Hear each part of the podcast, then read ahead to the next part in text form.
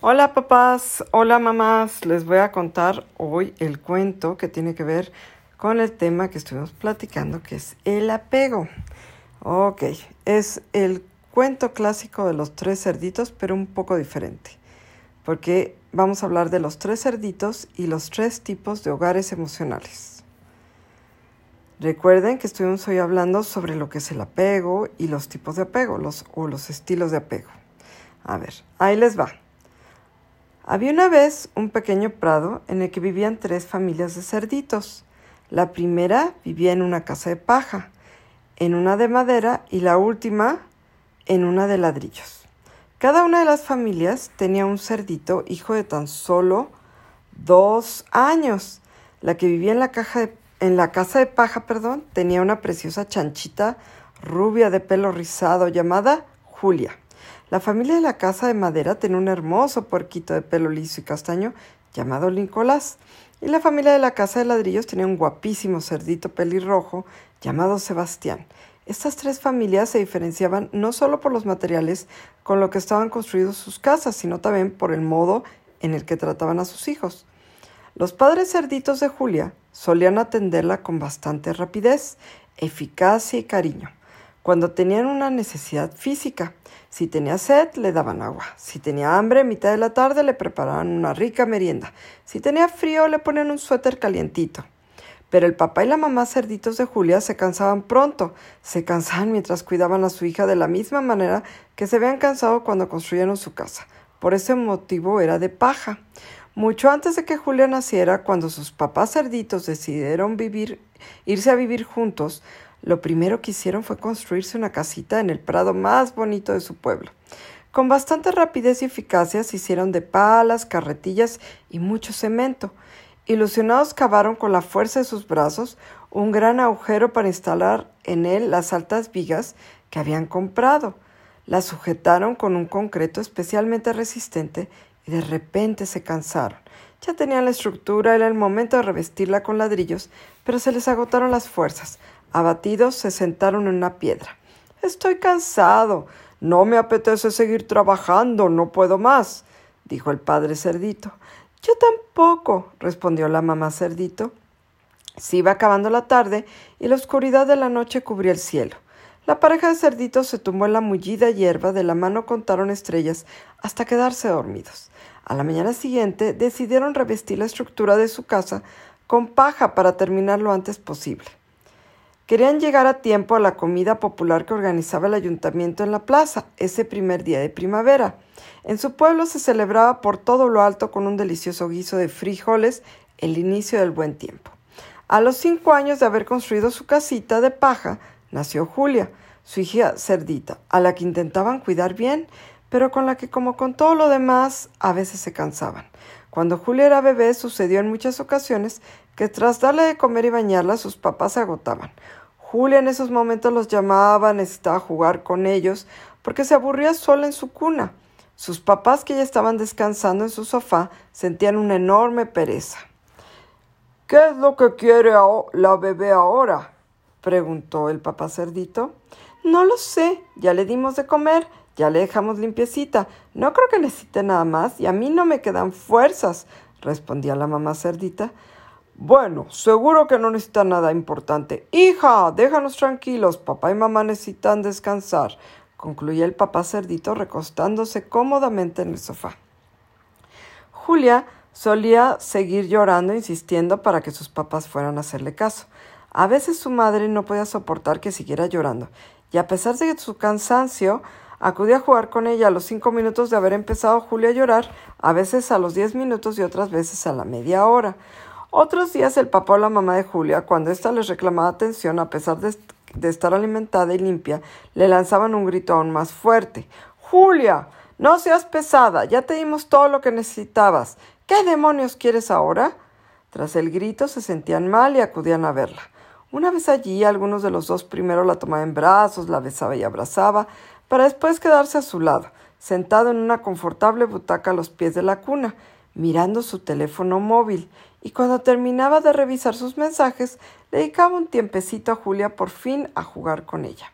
En otras ocasiones, las menos, los padres de Julia se quedaban dormidos en el sofá y no llegaban a acudir. Para Julia era imposible predecir cuándo ocurriría cualquiera de esas tres opciones, puesto que no dependía de ella, sino de razones indescifrables para cualquier bebé cerdito, alojadas muy dentro del cansancio de sus padres. Y esta fue en general la manera en la que la mamá y el papá cerditos de Julia cuidaron de ella. En la casita de madera las cosas habían sido bastante diferentes. Los padres cerditos de Nicolás solían atenderlo también, con bastante rapidez cuando tenía una necesidad física, de manera eficiente pero sin demasiado cariño. Pensaban que el cariño podía volverlo débil y que no era necesario tanto mimo para que su cerdito creciera bien. Si tenía sed, le daban agua. Si hambre, en mitad de la tarde le preparaban una rica merienda. Si frío, le ponían un suéter calientito. Pero el, y el papá y la mamá cerditos de Nicolás no creían que hubiera muchas más necesidades aparte de las físicas. Si su cerdito estaba alimentado limpio y bien vestido, ¿qué más podía necesitar? Cuando alguien les decía que los cerditos necesitan también sentir mucho cariño, que a veces se asustan y solo se calman en brazos, que a veces se enojan y necesitan llevar la contraria para aprender bien que su identidad es diferente a la de sus padres, los papás cerditos de Nicolás se ponían bastante nerviosos. Nuestro cerdito tiene todo nuestro cariño, tiene que aprender a apreciar que lo tiene. Y si le decimos estaremos haciéndolo nosotros por él y no será autónomo. Dependerá de nosotros le enseñemos en lugar de ser capaz de aprender por sí mismo, solía decir con mucha seriedad el padre Nicolás. Nuestro cerdito tiene que ser capaz de enfrentar sus miedos. Si nosotros lo protegemos ante sus sustos, no aprenderá que él puede y no será un cerdito valiente. Además, ¿quién dijo que los cerditos necesitan abrazos para calmarse? Nosotros a Nicolás no lo abrazamos y finalmente consigue calmarse solito. Siempre deja llorar porque lo estamos haciendo fuerte, solía decir muy orgullosa la mamá de Nicolás.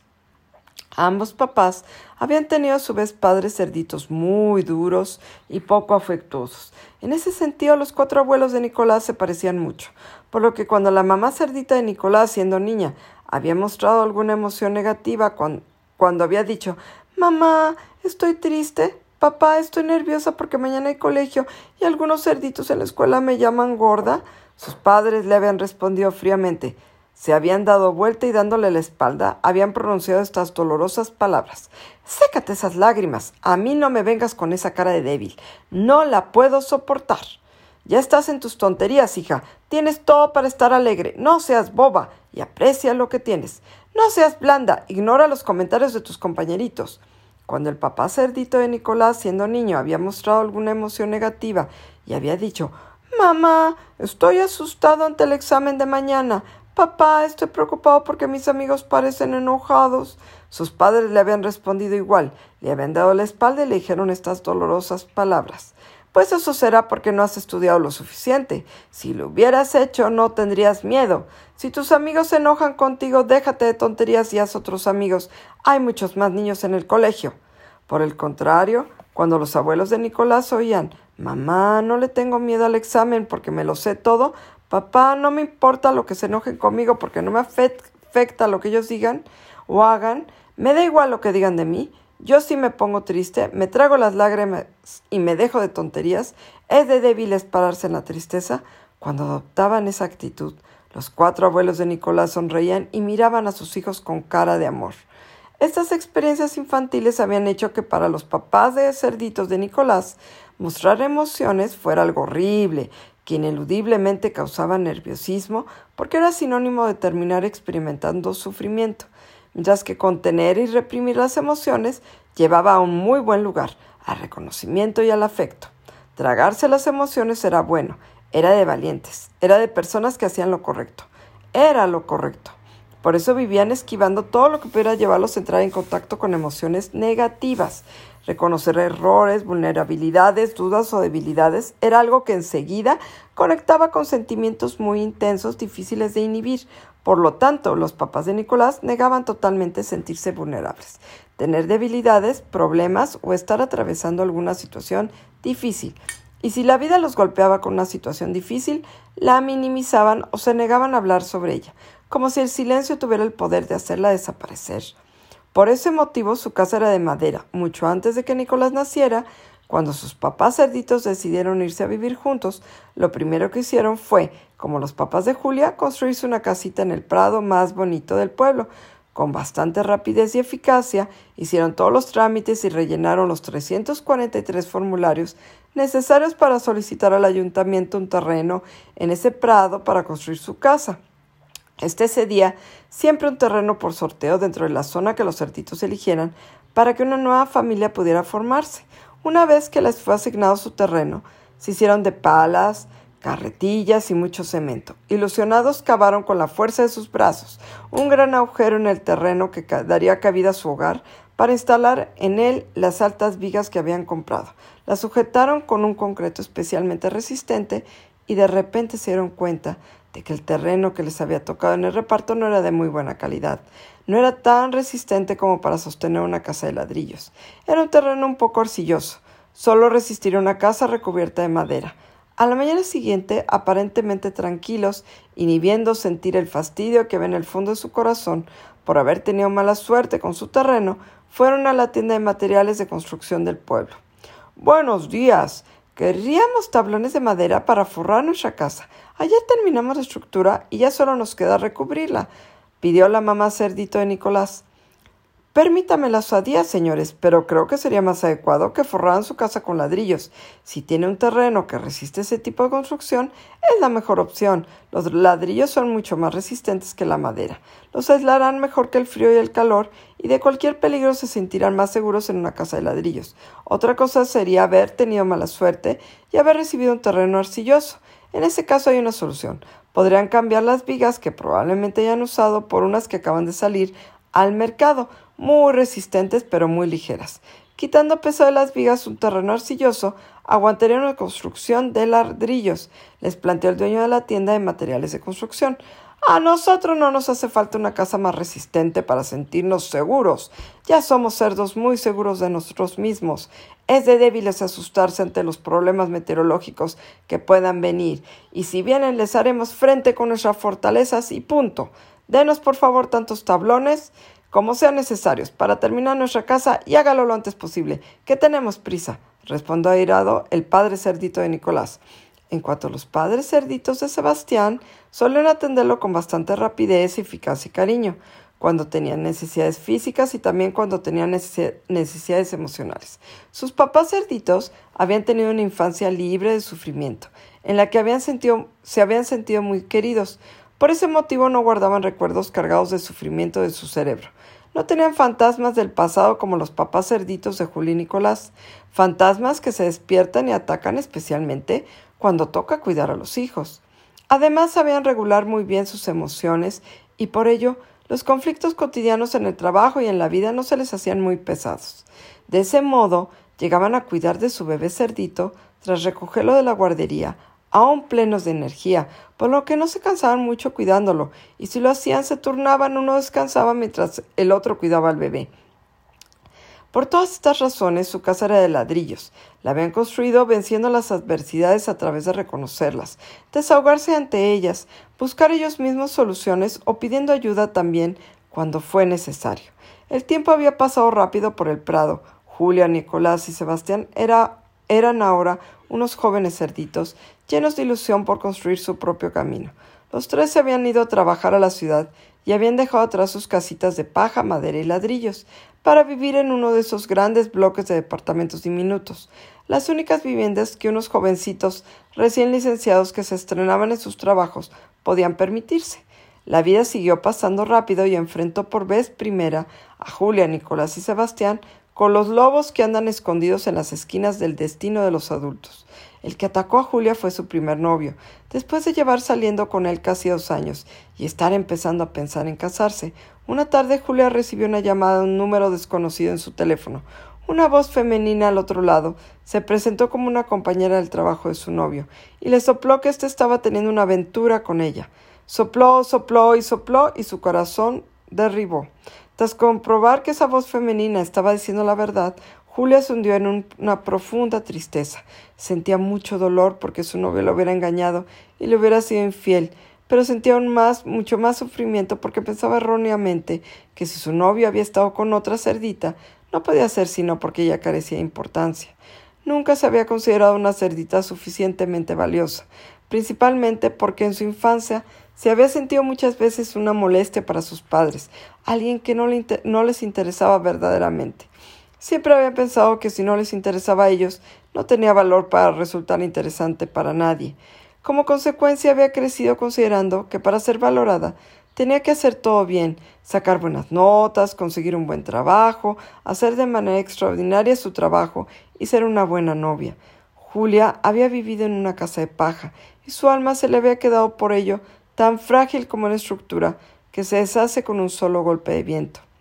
El lobo que atacó a Nicolás fue su primer jefe. Nicolás llevaba tres años trabajando como ingeniero en una empresa transnacional. Era el único que quedaba de los cinco compañeros que empezaron con él en su departamento.